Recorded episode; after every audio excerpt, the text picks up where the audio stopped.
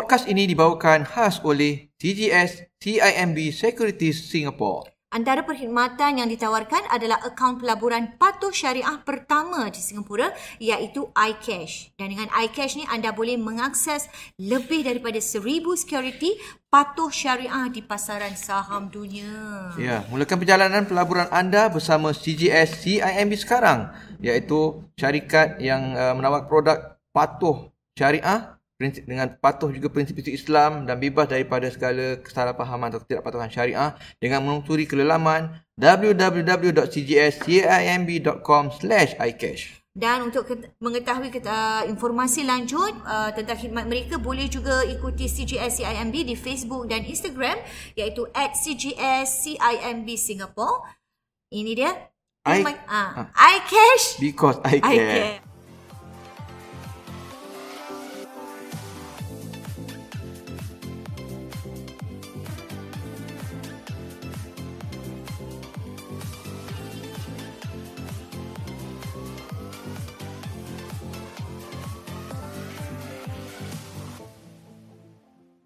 Assalamualaikum warahmatullahi wabarakatuh. Bertemu kita dalam Warna-Warni Kehidupan Podcast Dua Beradik. Okey, hmm. dan kita akan teruskan Abayus hmm. uh, kali ini dengan kita kemarin bercakap tentang uh, anak-anak baby. Anak-anak hmm. eh. Hmm. Menarik eh. Hmm. Dia macam juga uh, apa ni refresh lah kita hmm. punya apa ni memory dulu-dulu memory, ketika eh. ada anak-anak kecil, baby dan sebagainya hmm. dan di samping tu kita nak masukkan sekali lah kali ni topik tentang persediaan ibu bapa ni Abayus hmm, bila hmm, kita nak ada anak pertama lah terutamanya hmm, hmm, hmm. nak ada baby ni perbelanjaan dan sebagainya. Lah. memang bukan kecil lah Abayus kita di Singapura hmm. ni Abayus eh. Memang kena harus uh, be prepared lah orang kata. Hmm. dalam keadaan apa sekali maknanya dah tambah tu nah once dia dah macam Uh, Rumah dia dah ada macam bapa je dulu suami isteri tu uh, dah tambah satu tambah ni. lagi bila Betul. dia nak menga- bila dia nak mengandung je maknanya uh-huh. ibu bapa dah kena prepare sebelum mengandung tu Ina. Uh-huh. Kalau aku katakan dia tak plan untuk nak dapat anak dia dah kena fikir bila dah orang kata tersangkut apa yang dia kena buat apa Betul. perbelanjaan dia kena buat Ina. Betul. Apa rasa nak walaupun pada awal ni kita nak bincang pasal macam mungkin masuk hospital ke apa ke. Mm-mm. Ada satu peringkat sebelum tu lah apa teringat Ina. Sebelum lagi apa? Sebelum tu. Maknanya dari sudut check up. Uh, check up tu Ina. Check up. Ah, betul. Ina macam mana pengalaman Ina? Okey, uh, sebenarnya ini terpulang pada individu hmm. juga Bayus. Hmm. Hmm. Ada yang suka private punya check up, eh, check check up, eh okay, dengan uh. ni ada yang suka hospital hmm. awam kita panggil eh hmm. macam KK hospital hmm. kalau KK hospital ni kan kita tak kira uh, any doctor kan hmm. macam weekly check up hmm. two two weeks once ataupun bulanan check up hmm. maknanya any doctor gynae you boleh go through tapi hmm. dia punya tunggu lama sikit lah hmm. Uh, hmm. ada juga prefer yang private hmm. jadi saya rasa itu tak kisahlah terpulang kepada masing-masing dan juga kemampuan kemampuan hmm. so maknanya cara saya tak, tak langsung, langsung kita dah kena pilih lah Saya Saya tak langsung kalau hmm. even check up tu Ina dia ada ada kalau pengalaman bayi pula check up tu Ina dia uh, kita dulu mula-mula masa peringkat awal kita cakap hmm. dengan doktor family doktor dulu tu Ina. Okey. Maksudnya? Uh, maknanya kita tak pergi hospital lagi. Oh. Family doktor dulu. Tak silap bayi kita family doktor dulu uh. dah masuk Tiga bulan ke uh berapa bulan tu baru kita pergi gynae. Pergi jumpa dapat KK. kita ah uh, abang kita pergi tiga uh, KK lah. Hmm, okay. Jadi baru kita pergi um, apa namanya uh, under KK. Oh. Ah uh, mula-mula tak. In fact bila kita dah anak ketiga ni mm-hmm. kita rasa masa tak pergi tak jumpa doktor pun belum bulan dah tahu apa nak buat pasal dah tahu ya ada yang ha. ada Bayus dia ha. memang dah tahu dia mengandung dah ha. anak 3 4 ni ha. diorang dah saat-saat akhir baru diorang pergi doktor ha. pergi baru pergi ambil, ambil ha. ini pasal diorang boleh ambil apa tu obat uh, apa tu nama acid folic acid folic tu ha. semua dekat farmasi pun ha. ada acid boleh folic, dapatkan ha. Ha. sebab dia akan bagi acid folic tu juga yes. nah sama je ha. jadi dia dia dia pergi doktor kan acid folic juga hmm. jadi cuma tak silap bayi bila dah masuk Empat bulan, lima bulan. Trimester yang kedua. Trimester yang kedua. Mm-hmm. Empat, dia trimester satu, satu, dua, tiga. Uh-huh, betul. Trimester kedua, empat, lima, enam. Trimester ketiga, tujuh, lapan, sembilan. Uh-huh. Ha, ni untuk untuk yang ni lah. Ibu yang untuk, baru uh, lah. Untuk yang mereka baru. Uh-huh. Jadi ada ada tiga trimester. Jadi bila um, kita masuk trimester kedua, baru kita baru pergi jumpa, ni, eh? ambil KK, eh? KK. Even KK pun dia ada dua, Ina. Mm-hmm. Satu, okay, satu bagusnya KK ni dia ada subsidize. Atau okay. Ina punya dulu kalau Ina ambil private ke KK? Saya pada masa tu private. Private tak ada semua. subsidize Tak ada kan? subsidize. Okay. So dari segi pembelanjaan ni nak kena ambil take note eh uh, para pendengar. Kalau anda pergi ke KK dia kira government hospital Ada so dia subsidi, ad, eh? ada subsidi. Wah. Dia ada subsidi. So bila subsidi pula dia ada um, dia ada kalau abang ingat lagi dia ada dua jenis sana. Mm-hmm. Satu uh, dia panggil um, uh, gynae biasa. Mm-hmm. Yang kedua dia panggil macam consultant. Oh, consultant. Consultant. Okay. Ah, so kalau yang abang ingat anak nombor satu, nombor dua, kita pakai gynae biasa ni. Uh-huh. Uh, so bila kita bila kita, bila pakai gynae biasa, mm-hmm. package yang gynae biasa bukan consultant. Mm-hmm. Kata kita ambil doktor Ong ke doktor apa ya. Mm, tak kisah. So bila gynae biasa ni kita punya check up bulan-bulan ni nah, Uh-huh. dia akan mana-mana doktor. Oh, yalah, betul. Mana-mana doktor Ah, kat mana KK. doktor yang boleh Mana yang kosong. lah. Ha, mana-mana yang kosong. Tapi bila kita ambil package under Yang consultant, special. Uh, dia mahal sikit ni. okay. Dia mahal daripada package yang doktor biasa. Okay. Tapi tapi yang specialnya consultant ni ni mahal sikit lah. Mahal sikit. Bila kita jumpa bulan-bulan ni nah, Dia dah tahu. kita jumpa doktor tu je. Yalah, special guy Kita ni lah. tak jumpa doktor yang mana-mana. Lain-lain, ah. Kita jumpa consultant tu terus daripada awal. Okay. Dan juga tempat dia oleh kerana kita ambil consultant, dia panggil suite juga Ina. Mm-mm. KK suite. So daripada jumpa yang bulan-bulan pun dekat suite tu. Sweet tu je lah. Direct. Maknanya dia dah bukan sama dah macam... bukan klinik umum biasa tak. Dia dah macam private. Dah macam private. Ini jugalah. Dah maknanya, uh, okay, saya tekankan lagi di sini. Maknanya, kalau private macam tu, dia tak payah ini, scan semua dalam tempat yang sama kan? sama, ah. Kan kalau yang normal ni umum, you kena pergi check sini. Nanti you kena pergi scan baby pula another place lagi. Kalau di KK, itu yang saya faham. Tapi kalau yang consultant dan juga private, dia dah macam private lah. Maknanya semua sekali arung di tempat ni. Maknanya masa tu lebih jimat lah. Cuma mungkin lah sebagai abang rasa nasihat mungkin anak pertama rasa kita kena lebih hati-hatilah. Kita tak Mungkin. biasa. So mungkin. jadi mungkin dia, jangan ikut ini yang macam terus pergi uh, anak beranak itu dah anak nombor 3 nombor 4 lah. Yalah, sebab kita kata tadi. Uh, so kalau anak anak Ya, nombor 1 nombor satu biasanya tak daripada lah. awal Biasa dari mungkin kita nak dapat, eh. dapatkan doktor. Tapi itulah ada yang private, ada, Ada yang, uh, normal lah. macam nom, uh, di KK. Uh-uh. KK ada subsidi. Mm-hmm. Even KK pun ada yang package biasa, ada, Ada yang package, package mahal sikit. consultant. Ah, Ada Okay. consultant mahal sikit. Oh. Uh, dan juga uh, bila kita ambil dekat hospital ni nah, Uh-uh. apa rasa hospital sama juga di private uh-huh. ataupun di KK, Uh-uh. kita akan ada kelas-kelas dia. Betul. Ha, kena ada kelas-kelas mm. dia. Jadi ada kelas katakan kalau di KK dia mm. ada macam bayi dulu ambil B1 tak silap. Mm. So kelas dia empat orang. Empat orang. Okay. Aircon ada empat orang, ada bilik air semua. Betul. Lain satu kelas mungkin B2 enam orang. Okey. Tak ada aircon, kemudian terbuka. Terbuka mungkin, kan, ya. bilik air kongsi, mm. macam gitulah. So kalau B1 ada empat. Jadi nak kena ingat berdasarkan bajet masing-masing. Betul. Sebab anda kena ingat kita nauzubillah nak takut berlaku komplikasi-komplikasi Betul, betul. Sebab kalau kita ambil package mahal, semua tu akan jadi mahal. Semua dia punya rawatan, Rawatan medication, ubat, apa treatment semua mengikut package. Ha. So jangan fikir pasal tiga hari, biasa tiga hari lah. Biasa Dah beranak, hari ketiga akan Keluarlah. keluarlah. Discharge. Ah, dah bersalin. So kena ingat kita nauzubillah berlaku komplikasi-komplikasi. Betul. Maknanya kalau kita ambil anda ambil macam private satu mudah-mudahan tiga hari lah. Tapi jangan jangan apa namanya uh, take for granted ataupun terlalu kan Pasal takut benda ni tak dapat tak tahu, tak, dapat, tak tahu, Kita tak tahu apa berlaku. Ha. Sebab bila dia tiga hari, okey lah. Mungkin bajet kita lima, katakan lima ribu lah. Mahal kan, lima ribu. okey. Tapi kalau Ina dia drag tumpah darah ke, Ah, complication anak lain ke ke, anak kena tahan ke, Ina oksigen ke, dia, Dia akan punya mengikut harga dia akan tu. mengikut package yang kelas satu tu. Betul. Ber, straight. Betul. Ah, jadi para pendengar kena ambil kira benda-benda macam gitu. Dan ini ramai yang juga tak tahu Abius. tahu, Ah, Diorang, diorang tak tahu. Diorang ingatkan setakat itu okey ha. nanti kan diorang suruh choose okey eh Ha. uh, doktor kasih list ha. uh, ni apa private ha. kalau yang suka yang Oh, ni private RM1,500. yang ni ni ni lepas Ni tu RM1,500, ni B1 RM3,000, berapa ni, ni RM5,000. so choose lah nak ni kan tapi dia tak terangkan dia tak terangkan secara jelas the treatment Bila after cesarean that lain pula Ina. Ha, ha. Dia jadi harga lain lah. suddenly jadi Caesar Ha. So Caesar ambil Caesar tu maknanya kelas B1 harga dah lain. hmm, betul Kita ingat beranak biasa, tapi kita tak tahu. Tapi bila kita ambil package yang mahal, Caesar pun jadi mahal. jadi mahal Kalau package yang murah, Caesar pun jadi murah Betul. sikit. Dan inilah yang terjadi pada saya Bius. Bisa nak share juga.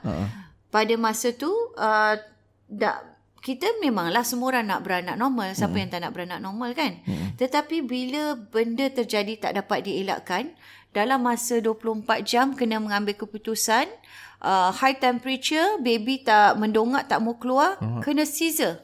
Hmm. Itu jam juga sign. Jadi, macam Abang cakap tadi, hmm.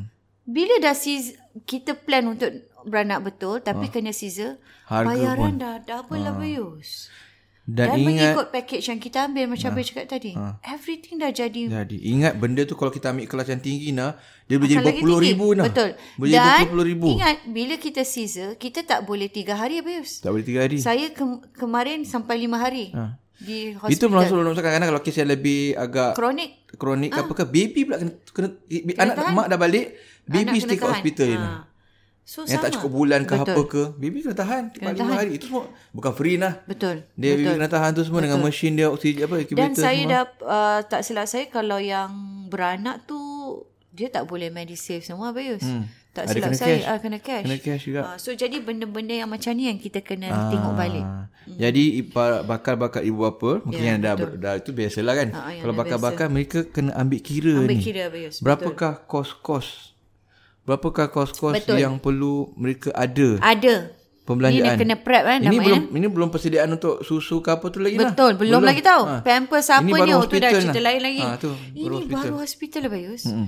Hospital punya fee ni mm-hmm. dan juga macam Abang cakap tadi kita dah kena be prepared any consequences mm-hmm. lah after mm-hmm. that mungkin ada ha. ada complication ha. ke apa um, tak minta tak ada apa-apa lah. Ha. Jadi berhati-hati bila pilih bila pilih uh, package, package yang ward tadi. Ward yang anda Labor nak tu. Tadi. Tengok kemampuan masing-masing. Jangan Betul. nak ikut-ikut oh dia ni oh, kelas Jadi ini. Masuk suite, ini kelas eh? ini masuk suite. Ah ni ya, private. Ya, kalau mampu tak apa. Mampu tak apa. Silakan. Silakan nak lah. nak kata masing-masing. pamper yourself kan. Ha. Silakan apa ya. Digalakkan lah ha. suami yang nak pamper ha. wow, isteri kan? kan. Ada kemampuan. Sebab bila dia suite tu suami pun dipamper sekali habis. Ha isteri makan hmm. sedap duduk ni dia pun duduk hmm. macam duduk hotel lah Bayus. Kan? Ah jadi kalau memang kemampuan silakan tapi kita harus bersedialah dengan hmm. benda-benda yang insya-Allah hmm. mudah-mudahan tak ada apa-apa tapi Dan benda-benda ni benda-benda ni kadang-kadang hmm. bagi pihak yang lebih aware lebih uh, lebih apa? Lebih arif dengan uh, lebih prihat maknanya lebih katakanlah antara suami dengan isteri uh. suami lebih berjaga-jaga kewangan Betul. ataupun isteri lebih berjaga-jaga kewangan. Betul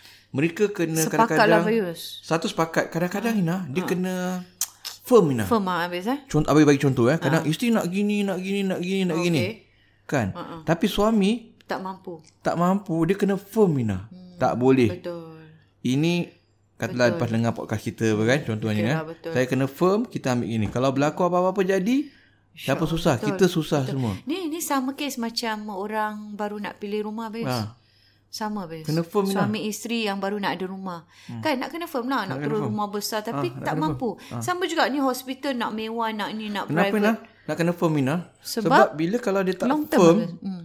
Bila berlaku complication tu Ina. Wow. Dia jadi gaduh laki bini. Betul. Dia tak boleh salahkan bini dia Ina. Betul. Ha, ni awak punya pasal lah. Betul.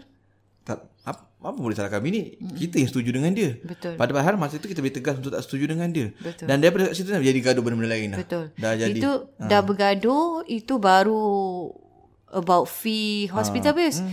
Lepas tu lagi, dia punya barang-barang yang lain yang lain? yang ini. Belum. Wah, Masya Allah. Jadi, ha. amat pentinglah saya rasa untuk kita sama-sama suami isteri uh, bersepakat dan sama-sama be realistic lah realistic, eh. Ha, bagi kita pihak yang, faham tak, lah. yang tak bersetuju tu nak kena yakinkan betul-betul pasangan betul. dia awak tengok eh ni betul. kalau kira-kira gini gini gini apa jadi yang kau nak ikut kawan awak tapi hmm. tengok kalau jadi gini berapa ribu awak mungkin tak kerja awak hmm. kaji awak gini saya kaji gini ha lah nanti kita mungkin nak rumah nak kena bayar rumah renovation contoh contoh nak kena ambil kira semua sebab tu. mungkin ada yang nak banding-bandingkan jangan sekali-kali tengok diri kita diri kita dalam apa ha. benda sekalipun kita termasuk Tengok okey je. Tengok Instagram Okey je. Kita tak ha. tahu dia okey ke tidak Ina. Betul Kan? Betul. ha. Kita nampak dia happy. Betul. Kita tahu dia berhutang ke apa ke. Kita tak tahu.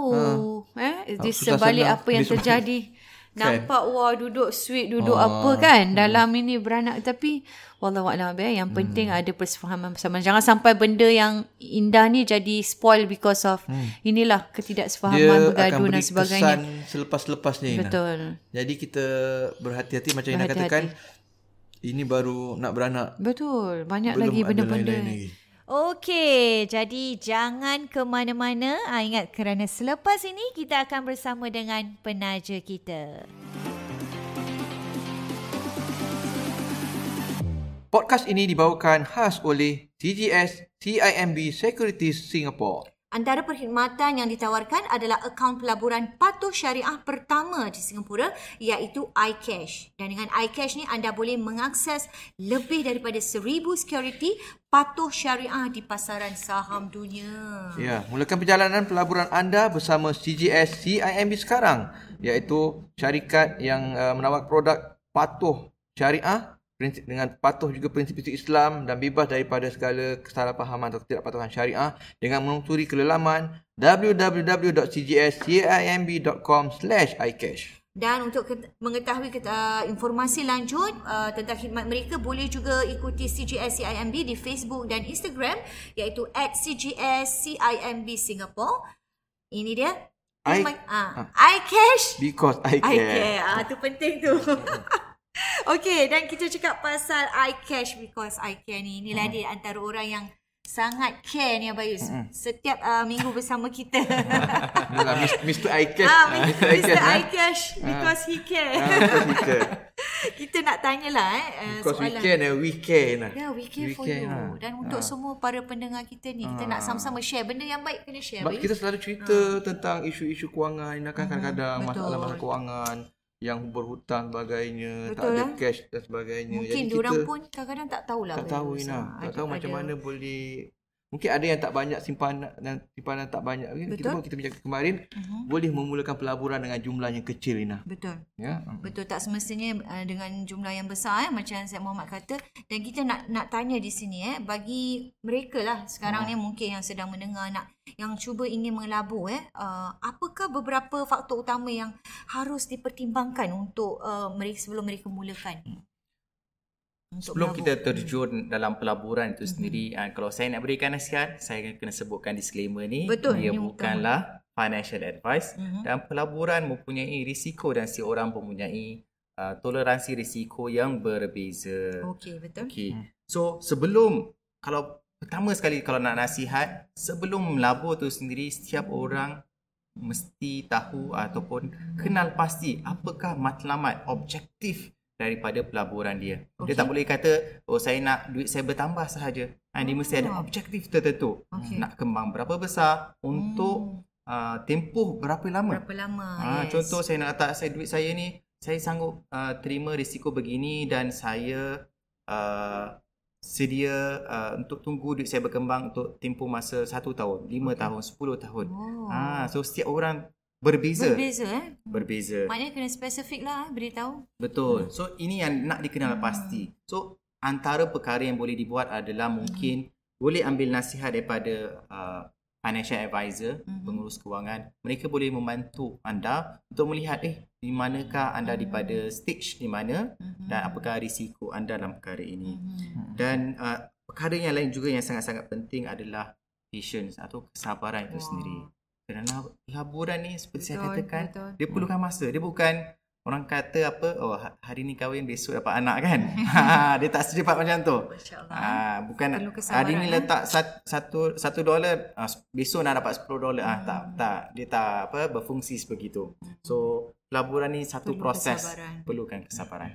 Kita uh, balik kepada memerlukan kesabaran proses yang lama maknanya kita ustaz kalau saya faham maknanya kalau lagi awal kita melabur lagi bagus kan betul betul, betul. sangat sangat betul uh, jadi yeah. mungkin apa yang ustaz boleh nasihatkan pada pendengar di luar sana uh-huh. mengapa kita perlu melaburkan awal, seawal eh? mungkin hmm. kalau kita sedar umur 25 kita awal kita labur 25 lah betul. kalau umur kita 30 30 lah kalau terus 35 ni. teruslah maknanya se, se, seawal jangan mungkin jangan tunggu-tunggu lah. sampai dah makin lambat lagi mana tahu baru nak nak melabur betul saya pun rasa rugi ha, tak start awal kalau ya. fikir-fikir balik dulu kan hmm. eh kalau 10 tahun hmm. lu mungkin masa apa baru hmm. habis you atau sebelum hmm. tu lagi ha, dah ada duit sikit-sikit lah tak banyak kan eh? kita dah start invest ha, boleh nampak hasilnya sekarang banyak, eh? ha, tapi hmm. mungkin saya pun lambat tapi tidak masih ada lambat lah setiap setiap orang ada. masa ada masa insyaAllah selagi hmm. masa Allah berikan kita kehidupan ni kan hmm. ha, boleh tapi kelebihan dia memanglah kalau siapa ada uh, bermula, ma- awal. bermula awal maksudnya masa dia untuk lebih dia berkembang, berkembang tu lebih panjang lagi dan apabila semua mula awal dia dapat harungi ataupun dia dapat memahami bagaimana uh, apa ekonomi itu bergerak pelaburan hmm. naik turun. Ha, kerana ekonomi ni tak sentiasa naik je kan. Hmm. kita tahu ada cycle dia naik turun naik turun. Tapi trajectory dia dia akan in long term dia akan naik. Ha, tapi kerana ekonomi tengah pesat kadang-kadang menurun kadang Betul. pesat kan. Ha, bila covid hari tu pun ada turun sikit ada naik hmm. sikit. Ha, so bila lagi panjang hmm. Kenapa tu Ina? Kalau kita lihat Abayru tambah sikit, Ustaz Muhammad kata pasal kalau 10 tahun lepas kita Mula. melabur mungkin dah dah banyak kan. Kalau kita perasan ada syarikat-syarikat biar kita tengok juga syarikat ni kadang kalau 10 tahun lepas macam syarikat Google ke hmm, betul. syarikat Facebook ke apa tu Ina. Hmm, ni antara syarikat, lah. antara yang boleh boleh labur kan. kalau kita lihat yang bermula Ina, hmm. nanti kita pergi lebih lanjut lah pasal dia punya. Yeah. Mereka dulu 10 dolar. Betul. 20 dolar kan betul tak? Hmm. 20 start. Kemudian sekarang dah beratus Ina. Bayangkan kalau orang dia labur seribu ke. Lah. Hmm. Dah seribu kali Jadi berapa? maknanya hmm. kalau adalah anak-anak kita yang mungkin berminat untuk berlabur. Jadi hmm. janganlah kita patahkan semangat mereka. Sepatutnya Betul. kita kita beri mereka semangat. Kan hmm. ada kan kita mak bapak macam Ya anak-anak berapa janganlah ha. nanti. Mungkin untuk hmm. lebih selamat Ina kalau dia bimbang ke anak dia. Yalah, dia boleh dia boleh rujuk pada servis iCash iCare kita. Inilah ha. dia. Betul. Sangat-sangat ha. faham tu daripada perspektif mak bapak mak kan kadang-kadang takut eh ha. anak ni melabur, melabur dalam perkara apa ni Betul. tak faham dan kita pun tahu di luar sana banyak perkara-perkara baru kan hmm, ha, tak nak saya sebutkan kat Jadi, sini jadi jangan bimbang inilah tempatnya sebab orang mungkin orang lama ni dia agak berhati-hati agak berhati-hati, tak orang tak kita lah ya. ya dan mungkin kita nak uh, tanya akhir sekali ni Abayus hmm. bagaimana uh, Yalah yang berminat untuk melabur dalam saham hmm. ni tapi tak mempunyai banyak pengetahuan ni dalam hmm. bidang saham ni. Mungkin macam mana dia orang nak start. mula ni uh, nak start ni? Okey, kalau ha. dalam pelaburan saham ni mungkin pertama sekali kalau lihat mungkin agak agak mengerikan lah orang rasa Betul. macam eh macam takut eh macam takut kan Betul. orang tengok saham ni seolah-olah kalau tengok apps oh ini nak kena baca graf hmm. ha, naik turun nak kena monitor setiap hari dan sebagainya ah ha, tak sebegitu hmm. ha, tapi dia bermula dengan kita educate kita mengajar diri kita, diri kita so bolehlah eh? datang kursus-kursus baca buku blog kan naikkan ataupun tingkatkan uh, pengetahuan, ke, pengetahuan kita mengenai pelaburan, asas-asas asas-asas dia dan sebagainya. Dan seterusnya, ha, jangan ambil masa yang lama, mulakan walaupun hmm. dengan yang kecil. Ha, cari ah. pelaburan-pelaburan yang risiko rendah. Okay. Ha, sebagai contoh dalam bab saham ni, kita boleh lihat pada ETF. ETF okay. itu adalah uh, dagang, dada, dana dagangan bursa mm-hmm. yang mana dia telah consolidate atau meletakkan bukan hmm. satu company kita tak invest satu company tapi dia dah oh. groupkan dalam basket okey ini ini satu company hmm. uh, kita boleh invest dalam ETF tersebut hmm. uh, ini oh. mungkin untuk uh, yang baru-baru orang baru-baru kan senang bagi mereka lebih selamat sikit oh lah. lebih uh, ya hmm. jadi dia tak macam sekelompok pergi kat atas satu tempat jadi hmm. ETF ni dia dah ada was ini hmm. satu hmm. pengetahuan ataupun informasi yang baik hmm. Hmm. untuk hmm. mereka yang nak berjinak-jinak untuk hmm bersaham lah. Baiklah. Hmm. Okey, nampaknya hmm. uh, sedikit sebanyak memberi kita banyak sangat banyak informasi, uh, informasi, informasi saya pun ni. baru tahu ni. Hmm. Betul lah, mungkin orang-orang di luar sana saya rasa memang inilah masanya kalau anda nak bertindak cepat. Untuk ha. maknanya bukan untuk for beginners pun boleh Betul nah yang baru-baru nak jinak diri. Takut, eh. Kan? Ha. ha. untuk terus dah. Jadi itu sekali lagi ha. jangan lupa untuk anda mendaftar. boleh terus mendaftar akaun iCash ni sekarang. terus eh, sekarang di laman web mereka di www.cgs- cimb.com slash iCash. So, jom mulakan perjalanan pelaburan anda bersama iCash dengan akaun patuh syariah ini. Pelaburan anda dijamin melandaskan prinsip-prinsip Islam. Dan seperti biasa, di social media mereka, di IG at CGSCIMBSG, kemudian di FB CGSCIMB Security Singapore dan di website www.cgs-cimb.com. iCash because I care.